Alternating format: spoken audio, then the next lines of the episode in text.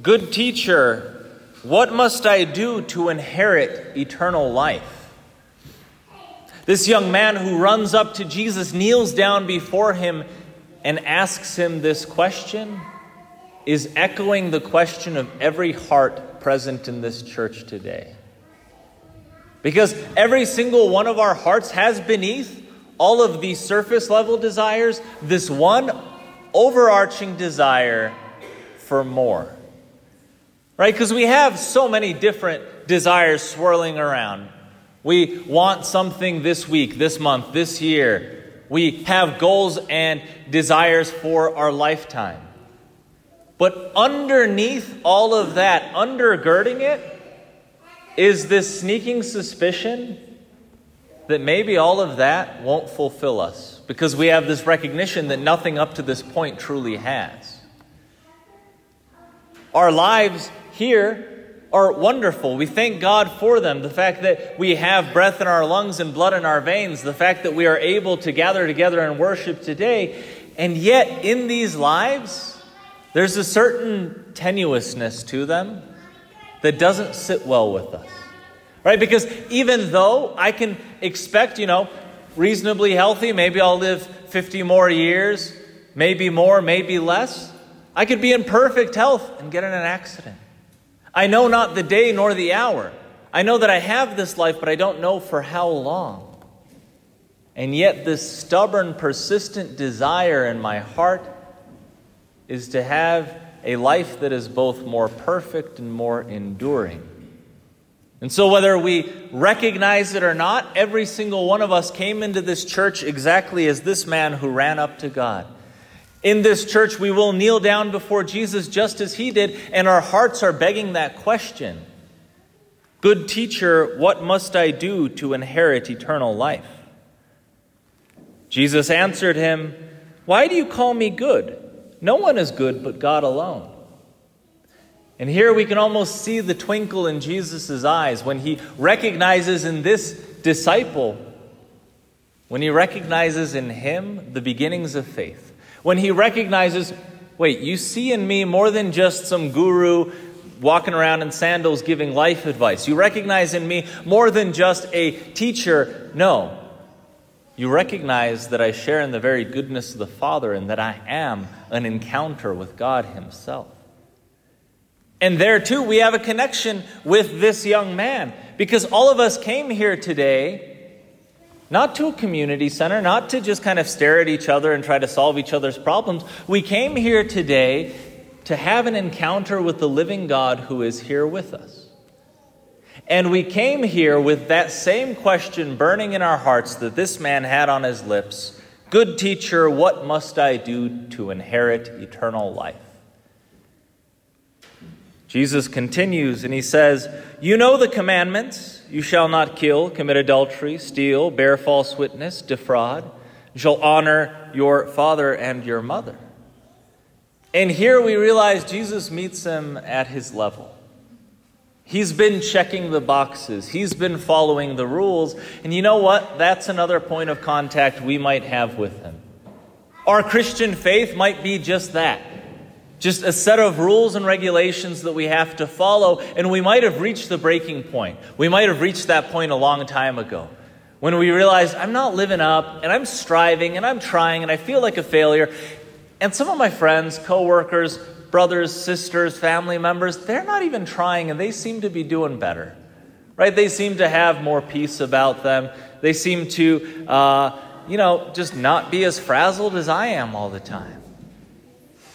We might be on that end of the spectrum of just seeing the rules and regulations without the relationship that's meant to undergird them. We might see them as just an arbitrary list rather than ways to stay in communion with the God who loves us.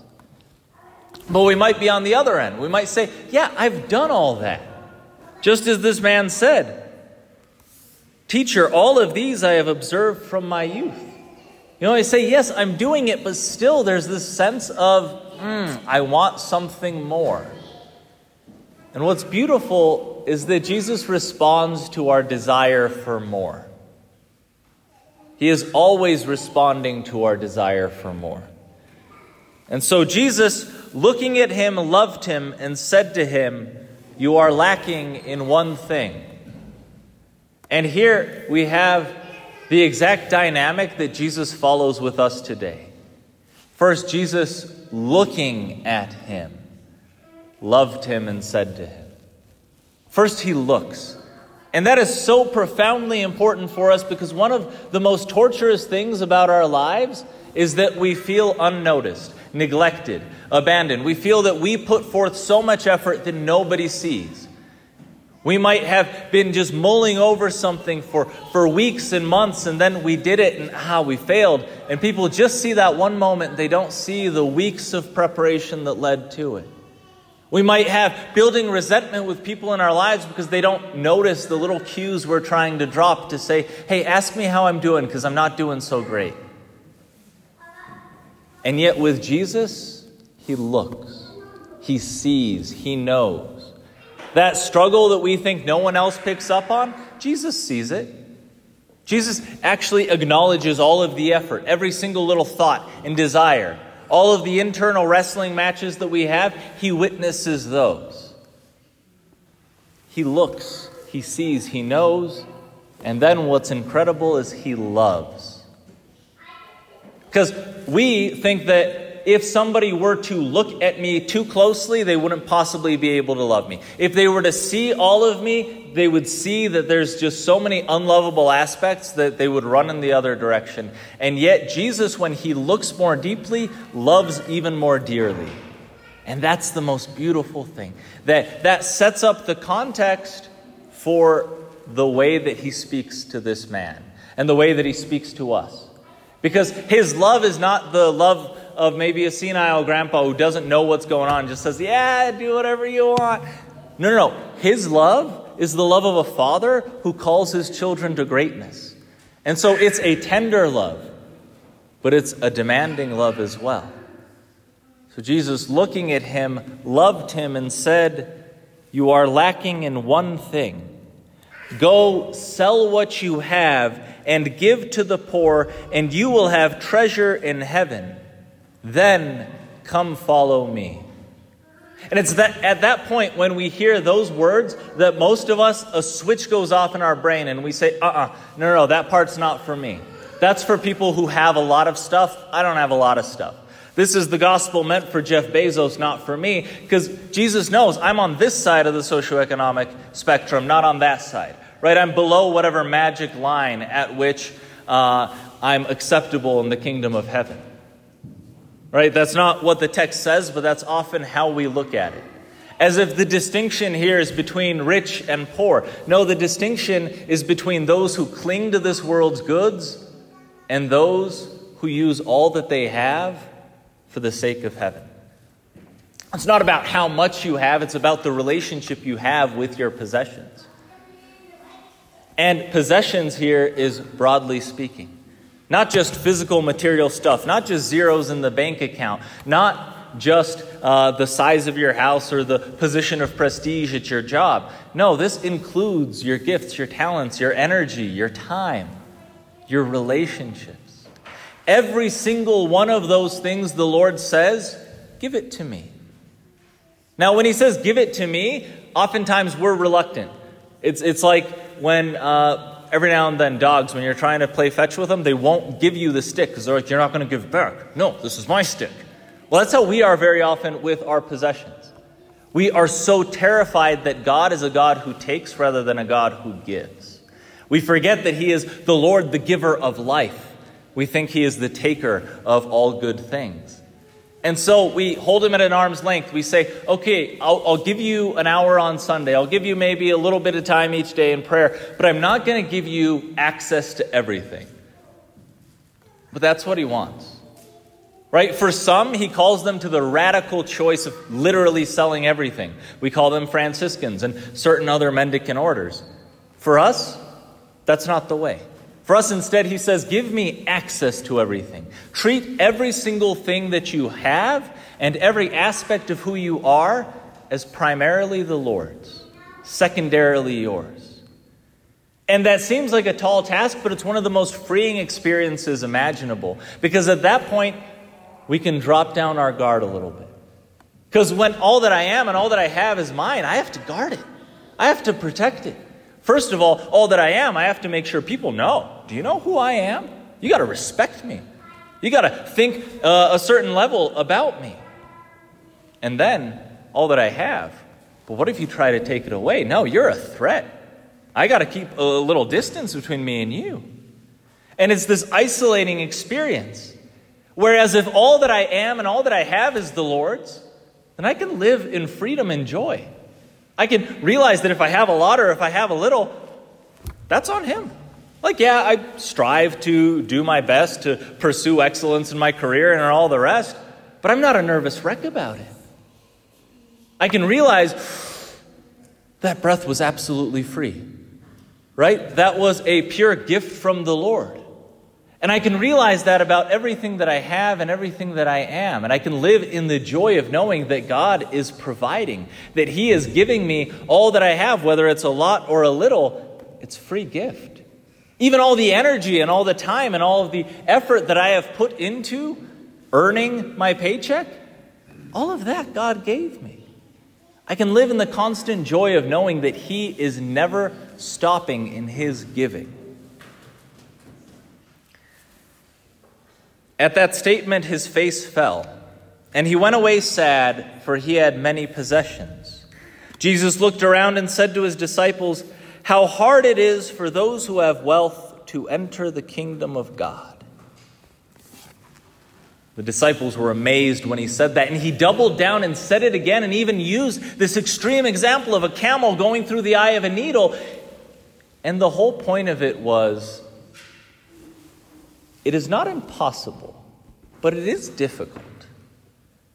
And the difficulty doesn't lie in how extreme you have to do it, in uh, what extreme way you have to do it, that you have to literally sell everything. No, it's that whenever we get used to clinging to things, Loosening our grip is very hard. Right? Death is something that none of us really look forward to all that much, but the one who looks forward to it the least, the one who is most terrified, the one who approaches it with the least amount of peace, the one least ready for it, is the one who has gotten in the habit of clinging to this earth for dear life. Whereas the one who can approach death as not the end, but the passage into life eternal, is the one who has consistently, in every decision, been thinking about heaven rather than just about earth. The person who has had things, but had them in such a way that God had access to everything. The person who has known the freedom of saying, All that I am and all that I have is God's.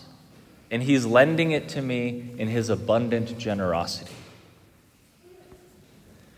They were exceedingly astonished and said among themselves, Then who can be saved?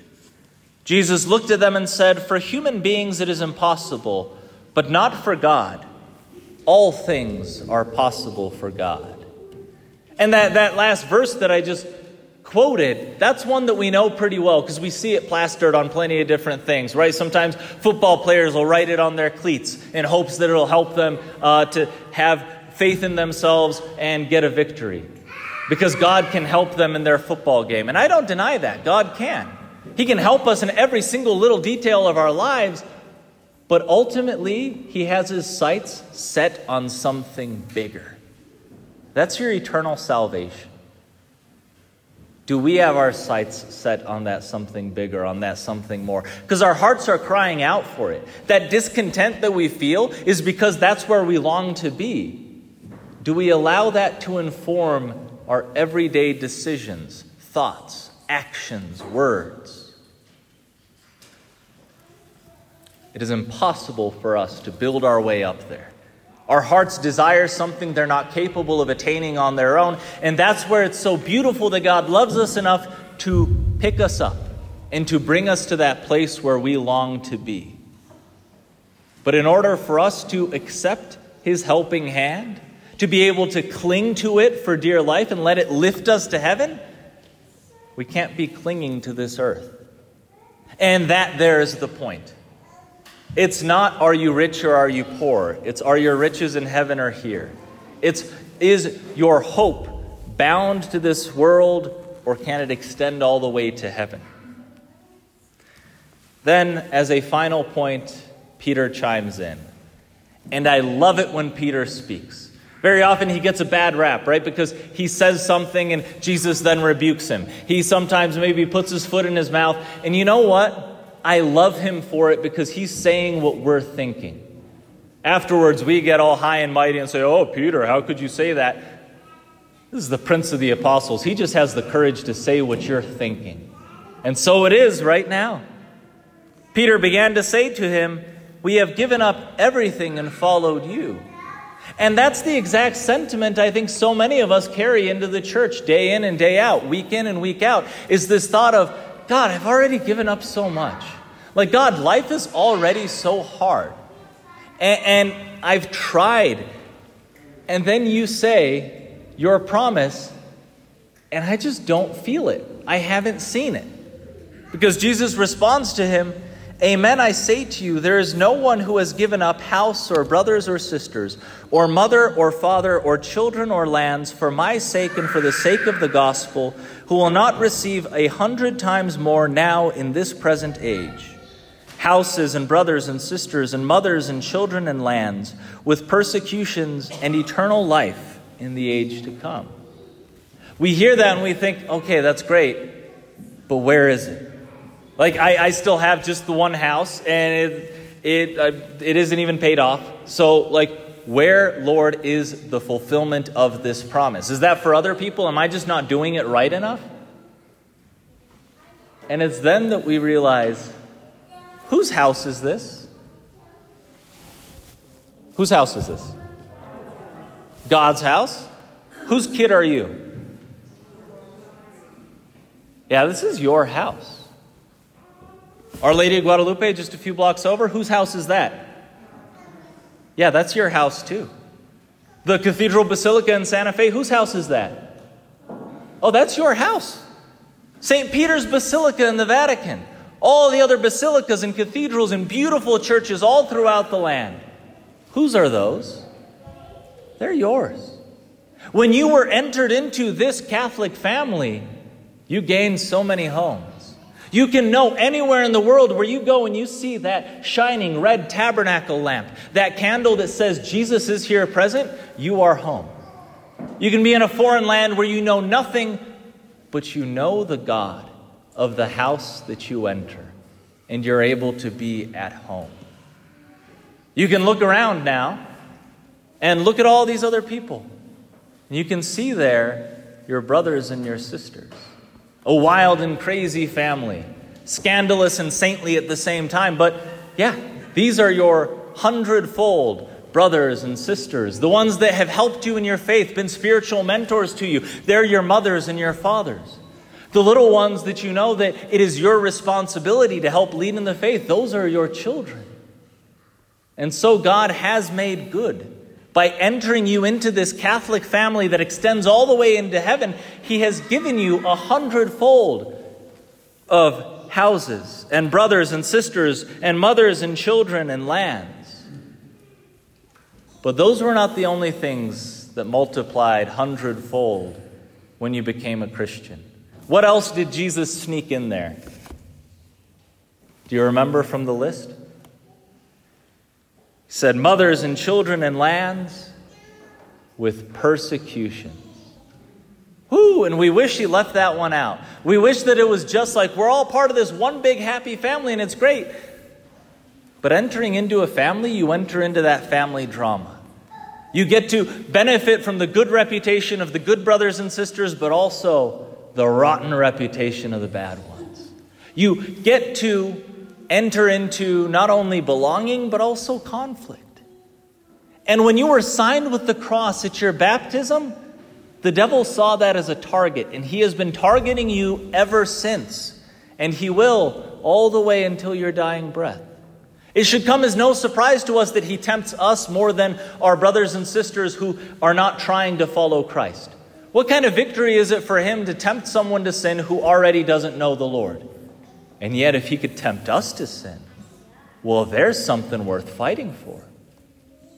He might try to make it a scandal that we are less patient, less kind than our counterparts who don't know Jesus Christ. And so that's his game plan. And we get so discouraged, we think, you know what, I should just throw my hands up in the air and just like give up on this. But instead, we realize that as furious as our foe is against us, our Lord is infinitely more powerful. Our victory in this battle is just getting back up every time that we fall because we know the way that it ends. It ends with the final thing Jesus says to us eternal life in the age to come.